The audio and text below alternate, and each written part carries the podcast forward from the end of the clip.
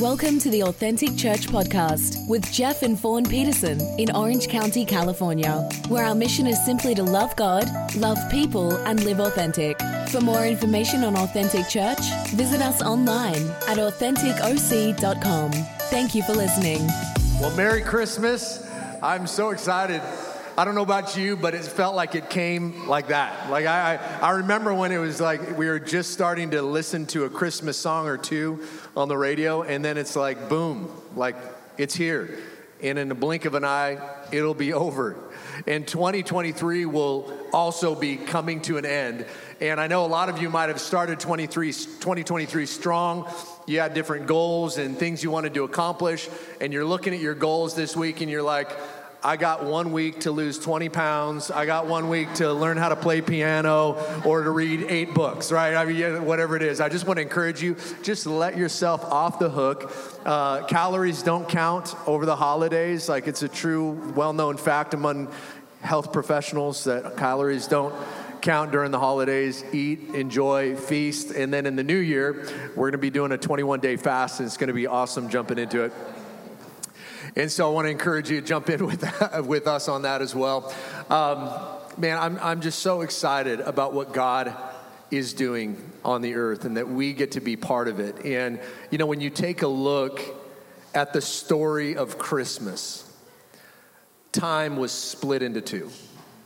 There was BC, that was before Christ, and AD, which was after his death, Anno Domini, in the year of our Lord after his death. And when you look at that and think of that, there's been a lot of great people that have come and gone. There's been a lot of people that have done incredible things on this planet. Nobody carries the weight, the accolades, the power, and the impact that Jesus Christ has. And 2,000 years ago, in that beautiful birth, the world experienced a miracle. And 2,000 years later, we're here gathered in a church building tonight because you've probably experienced that miracle in your own life and in your own heart. And tonight, we're going to go through and we're going to recount, we're going to remember, we're going to read the Christmas story. And you know, Jesus, sacred and secular historians alike, would all agree that there was a man named Jesus who lived in the area of, of Galilee in Israel, that he lived and that he died on a cross and rose again. And he would appear after his resurrection, he would appear to over five, there was over 500 eyewitness accounts of people encountering him. And then he did that for 40 days, spent time with them, fellowshiped with them. He spoke into their lives, he encouraged them. And then he would ascend into heaven and he'd basically hand the keys over to those disciples, those young teenage boys, 20 somethings and say, Go and build the church. And we're here today because they said yes. And many of them would die a martyr's death because they refused to renounce what they had seen and what they heard. And some people, just the fact of what I just said, they, they look at Christianity as it's a fable, it's, it's a fairy tale, it's, it's not true. The disciples made up that story just to kind of keep the band together and keep doing what they were doing. And I don't know about you, but I would not give my life for a lie. And they were so convinced and convicted that the resurrected Jesus was indeed the Messiah that they spent time with that they said, I would rather die than renounce him. That type of faith, I believe, is the kind of faith that changes the world.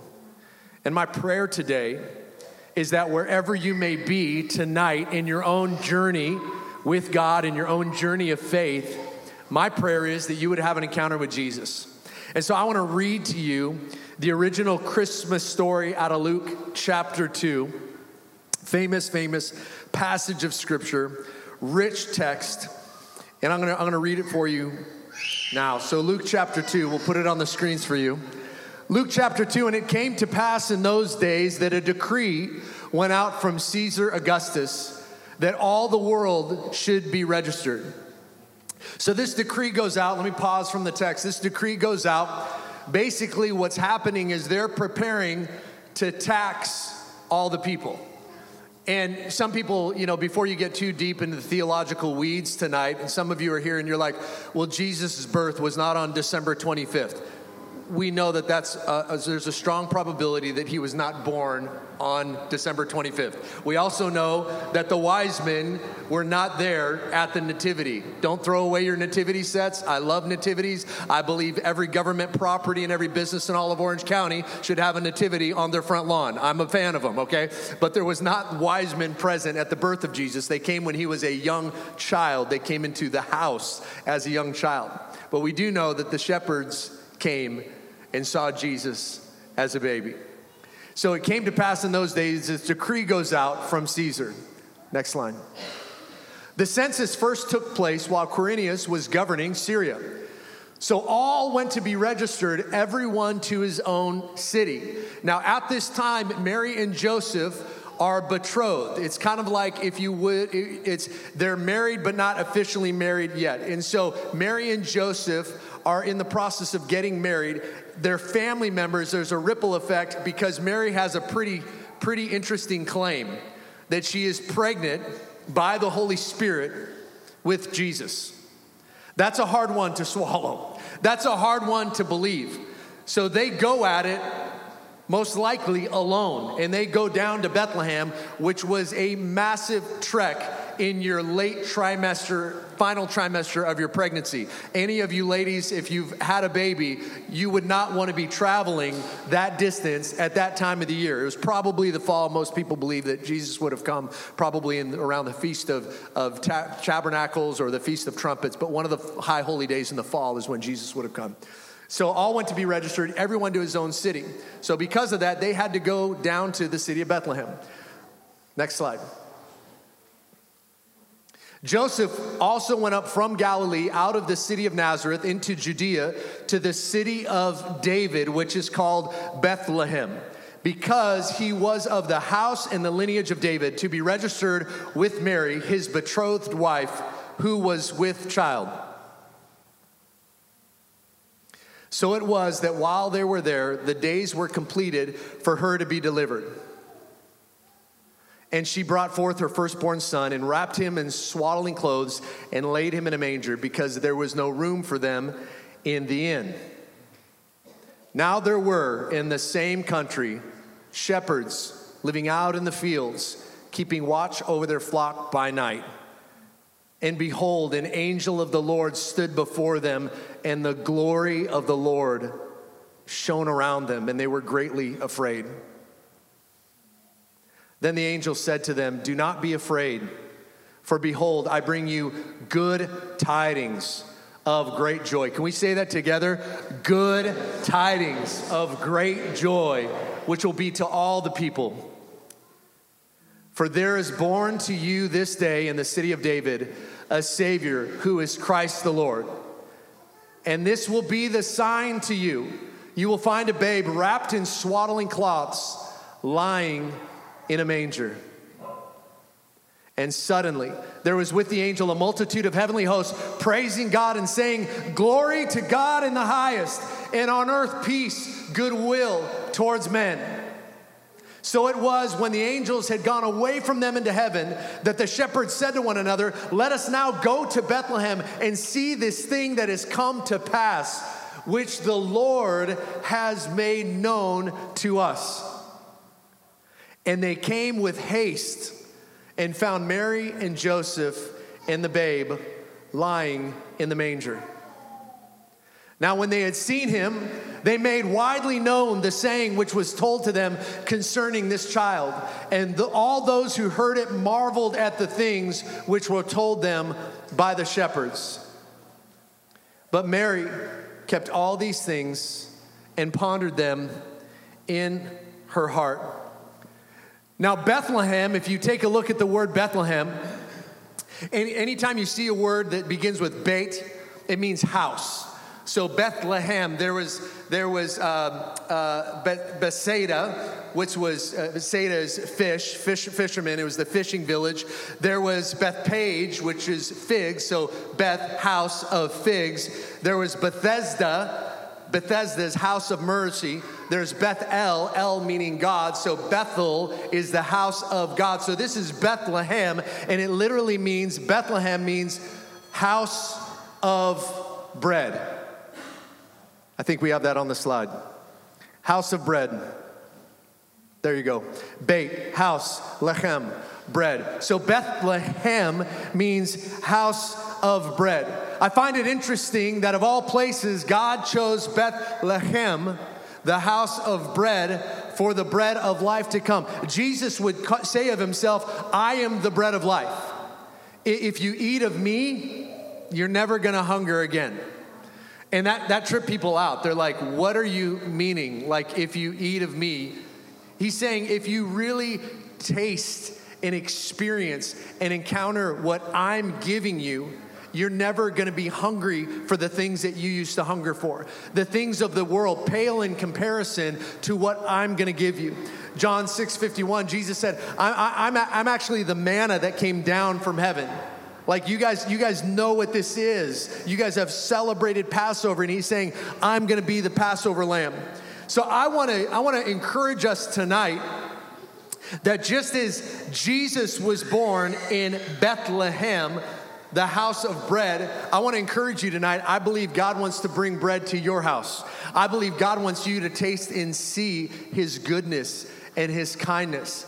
And you know, for me, I um, I didn't grow up really in the church. Well, kind of. I grew up Catholic. And, uh, and, and I really only went because my parents made me, because we were an Irish Catholic family, and that's what you do, you know. And in fact, my uncle was a priest. And so that, that like that's our lineage. I remember being an altar boy and, and I would I would go to Catholic Mass and I went to Catholic school and I knew some of the stories. I had head knowledge, but I couldn't really tell you about my personal experience and encounter with Jesus. I, I, didn't have that. I couldn't tell you about what Christ had done in my life because I really didn't experience that. And then I found myself when I was 20 years old, I became a, a dad. I had a child outside of wedlock. And man, that like erupted and exploded in our family at that time. I was the oldest of all the cousins and was living a seemingly great life to everybody around me, but I had a, a secret sin that I was struggling with. And had a child outside of wedlock. I didn't want to be a deadbeat dad, and I felt like, I felt this pull to, to want to do better. I felt like there was, there was purpose, there was, there was something on my life that was greater than the life that I was living. Any ever feel that way? It's kind of like, you ever been stuck in a rut where you're kind of like, I know the way I'm living probably isn't the best for me or the people around me. And I, I, I feel like there's more. I feel like God has more on my life, and I just need to get out of this rut. And I found myself in a place, and I, I prayed this prayer from the, the, the honest, most honestness of my heart that I could. And I just prayed, I said, Lord, if you're real, show me. I want to know you. That was my simple prayer. Lord, if you're real, then I want to know you. You know, if you pray that prayer, I'm telling you, God's going to show himself to you. If you're if you're really coming to it from a place where you're like, I really want to know you, God. I mean, if there was a God, if there was a grand design, wouldn't you look at the things of the world and, and say, God, if, if you are real, I would want to know you. Like if I, if I was coming up to an island and I came up to a deserted island, and as I show up there and I look around and suddenly I, I see that there's a sandcastle on the island, I can look and not even meeting anybody there, I would have to say, somebody's been here. There, somebody has built something that I'm looking at. Well, the same is true when you look around the world. If you really take a look, deep dive into the beauty, the incredible things of this world, even if you just look at the miracle of sight in the human eye and how it takes in information and processes it in the brain and lights and colors, even if you just take a look at that, you cannot help but see that there's a grand hand, there's a creator that has created you that you are created in the image of Almighty God, that He has a purpose and a plan and a destiny on your life, that you can find yourself coming out of whatever rut you might find yourself in. So these shepherds are watching over their flocks in this area of Bethlehem. And as they're watching over their flocks, the angels appear. We just read it. And the angels appear to them and, and they're shocked. And the angels they, they give him this message that the Christ child had been born. What's interesting to note is Bethlehem. The reason they were there, the reason it's known as the city of David, is because King David came from that place. King David would have watched over flocks on those same hills. King David would have played and sang and worshiped in those same hills where the, the shepherds encountered the angels singing glory to God in the highest. He would have experienced that. And in those hills, during that time when these shepherds are watching over the flocks, interesting to note is that those flocks were the ones from which was selected the Passover lamb that would be used at the, Jerus- at the temple in Jerusalem. So here are the shepherds watching over their flocks, descendants of David, a former shepherd boy, which, by the way, shepherds, they were kind of the least of society. Usually, they were the youngest in the house. A lot of times, they were actually the young girls of the family. They would watch over flocks, believe it or not. Could you imagine your young eight, nine, 10 year old daughter and a, in a few of the family members out there at night? Now, we don't know if they were young boys or young girls. We don't know that. But there is some credence to the fact that they could have been girls because the first person Jesus told that he was the Messiah was a woman from Samaria. And it wouldn't be beyond a probability that there might have been some young girls that were there too, which encourages me because I got three daughters. three out of five for the girls, right? So that encourages me that God has plans for you ladies and you men. God has plans for you and you youngins. And God takes what in our minds can look like a seemingly inconsequential, insignificant task, like watching some sheep and he can show up and do something miraculous. And I don't know about you, but I can look back in my past and I can think, man, I came from a seemingly small, insignificant, inconsequential place. And all of us really have been there. And God chose Bethlehem, this little town. It's only a few miles outside of Jerusalem. It's kind of, it was kind of like Hickville, real rural, to show up and for Jesus to be born. And so I want to give us four lessons tonight that hopefully you can take with you into your Christmas and really into the new year. I want to bring four lessons from the shepherds. And the first, the first lesson that we can pull from from the shepherds is to receive. They received the word of the Lord. Receive. You know, it's one thing to hear a message, it's another thing to receive it. My, my wife sometimes tells me something, and I might be listening, but I didn't really hear what she said.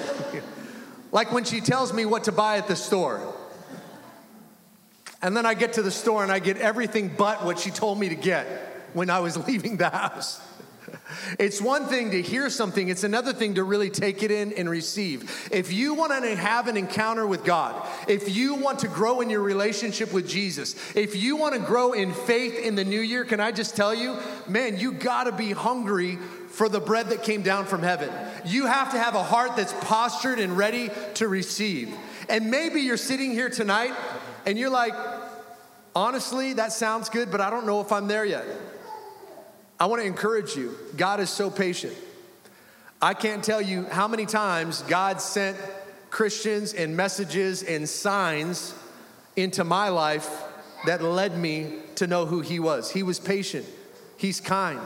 I mean, think of this. He showed up to the Magi and they began this journey, the wise men, they came from the east and they followed a star. God used something they would recognize to pull them in and experience what they did not know yet, and that was His goodness. They had an encounter with God because He used something that they would be able to understand to draw them in close. Sometimes God's using something in your life to help you understand, and He's trying to draw you in close. I'm just encouraging you tonight receive it. It's no accident that you're sitting here in this room. You might have been walking in here and, like, man, this church is probably going to collapse if I walk in it. And I've had those feelings before. When I came before I came to Christ, I'm like, I don't know if I can go in that place, man. I feel so out of place. I'm telling you, lean in, receive the word of the Lord. The second thing is they responded. They responded. It says they actually they went with haste. Uh, the, the, the imagery is like they dropped everything, went away from their fire, and raced to Bethlehem. Like there was a response. They didn't just hear it, they actually did something with it. Uh, Fawn and I and, and some friends, we went out Christmas caroling the other night. Christmas carol in our neighborhood. And we went, to, went up to one of the neighbors, and you know, we got this troop. I don't know, there's like 10 or 12 of us, and, and we're singing and, and just having a blast. And this person, literally, like, we're waiting at the door, and I feel like we're like three lyrics, three verses into a song, and they still hadn't, he still hadn't come out. But we knew that they were home. In fact, they opened their blinds and looked out at us, and we're singing and we're waving and they like just sat there and then they closed the blinds. And I'm thinking, oh, they're gonna come and open the door now. No, they just went back to watching whatever they were watching on TV. totally left us hanging there, right? You know? Like, hi, thank you very much. That's so great. Nice and humbling. And maybe you're that neighbor of mine and you're here tonight because we left a invite card to church on your front doorstep. so it's that it's it's okay. I know maybe you didn't want to open the door for whatever reason, but it's one thing to hear, it's another thing to receive, and it's another thing to respond. And I just want to encourage you if you want to encounter Jesus, if you want if you want to see God move in your life in the new year, man, you got to respond. Like like like I can't do it for you. you. Your your family member, friend that brought you here tonight, they can't do it for you. It's something that you have to take hold of. And if you have questions and you've walked into the room tonight and you you say, Well, I want to believe, but I have a lot of question marks, good. Christianity is not some religion where you check your brain at the door. In fact, the more you research, the more you're going to find that God is who He says He was. And if you put the, the, the microscope on the Bible and you begin to read the truth of the Word of God, you'll see that it's not just another book, that it's not just timeless, it's timely.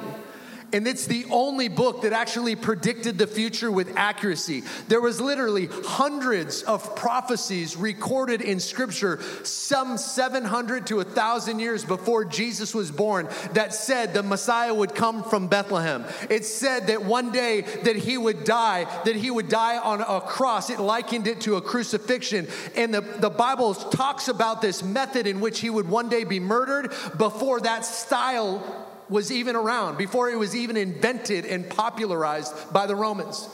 It said that he would be sold for 30 people, pieces of silver, that he would be basically that somebody would turn their back on him and turn him over to the local officials for 30 pieces of silver.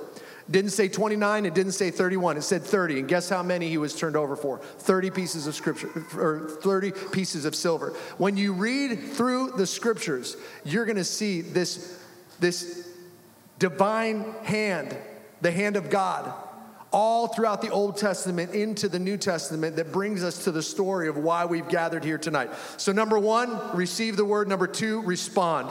Revelation 3:20 says this, "Look, I stand at the door and I knock. If you hear my voice and open the door, I will come in and we'll share a meal together as friends." That is the picture. That is the picture of what Jesus wants to do in your life and in my life. He wants to come in and meet with you as a friend. So receive, respond, and the third thing is to recount.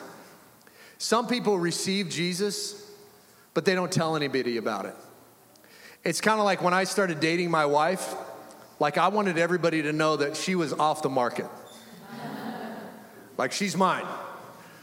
And as soon as I could, man, we put a ring on that finger, right? Put a ring on it. I didn't hesitate. She was the one. I knew she was the one. Why wait? So we got married. 21 years later, we're still going strong. God wants some of you to go public with your faith. He, want, he wants you to do something significant, like a ring on, of a wedding band. He wants you to do something where people around you, man, they know you're a Christian. Not that you have to shove something down anybody's throat. You don't have to stand on a street corner with a bullhorn unless you're called to do that. I'm not. But, you know, but living out your faith, like there should be something different about you. You know, I, I believe even for us married people that our, our marriages should be a sign, a miracle, and a wonder, especially in the society in the day and age in which we live. How you are on your job should look differently than somebody who's not a Christian. How you show up early, how you, you're diligent, you get it done. You're a top performer.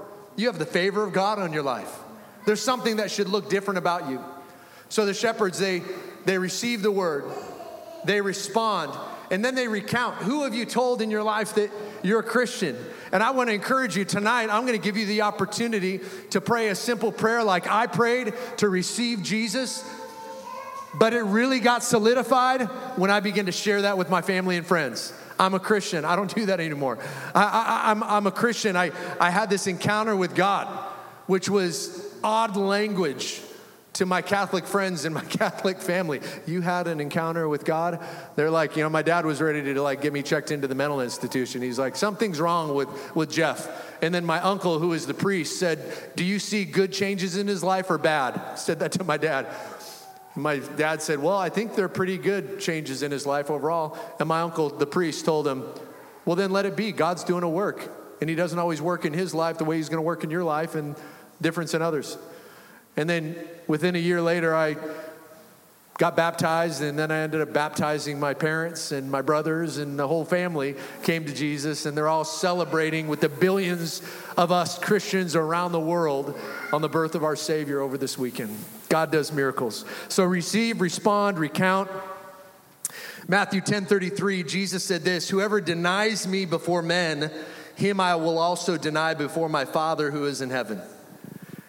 If if you're embarrassed to share your faith with somebody, I would encourage you to go back. Do you really have faith? Is it time to go all in?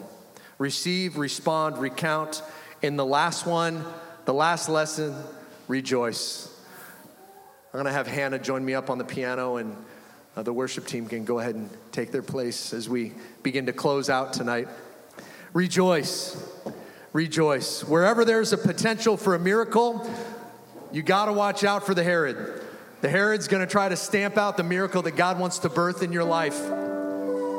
And tonight, I believe that He wants, even with the crying babies and everything else, I believe God wants to birth a miracle in some lives in this room. And maybe you're here and you're like me, you're like, I've heard this message, but now you're hearing it. I, I, have heard about this story, but now I'm really listening. I got my, my attention and you're in a place where you really want to receive Christ into your life, what could your life look like in 2024 if Jesus was at the center of your life? What could your life look like? And I, I love this quote by this gentleman, Tim Keller, passed away this year. The world cannot save itself. That's the message of Christmas. The world can't save itself. I could never be good enough to earn my way to heaven, and neither could you. You can't do enough good things to outweigh the bad to stand in the presence of a holy God. So Jesus came, lived, really lived, really died, really rose again, really ascended into heaven. This isn't just a good story. This is the greatest story ever told because it's true. And Jesus is inviting you, and He's inviting me and all of us in this room into a deeper relationship with Him. What could your life look like in 2024 if you went all in for Jesus? Where you received His word where you responded to it, where you recounted, shared your faith with others, and where you rejoiced as one who's really been saved. What could your life look like? Isaiah 9 6 says this For unto us a child is born, unto us a son is given this is a prophecy that's 700 years before Jesus came on the face of the earth. And in it, in these two verses, you see his humanity and his divinity. Do you see it? For unto us a child is born, humanity. Unto us a son is given. God the Father sent his son. John 3 16 says that God so loved the world that he gave his only begotten Son, that whoever believes in him should not perish, but have everlasting life. I just want to ask you to just bow your heads and close your eyes here in this moment as we close tonight. If you're here in this room and you've never made Jesus your Lord and Savior, and tonight you want to pray a prayer similar to what I did 25 years ago, I want to lead you in that prayer. And it's simply asking Him to forgive you. And I just want to ask us as a church family tonight. I know we have visitors and people that are gathering with us that have come from different miles and you're visiting from out of town, but as a church family here at Authentic Church, and for you that are here with us tonight, I just want to encourage us. Can we just pray this prayer and recommit our lives to Christ? Could you just pray after me? Lord Jesus, will you forgive me again? Forgive me for any sin I've ever committed. I dedicate my life to you. I want to know you. I want to grow in relationship with you. Show yourself to me, God. Do something new in my life. I receive you tonight as my Lord and Savior. Amen.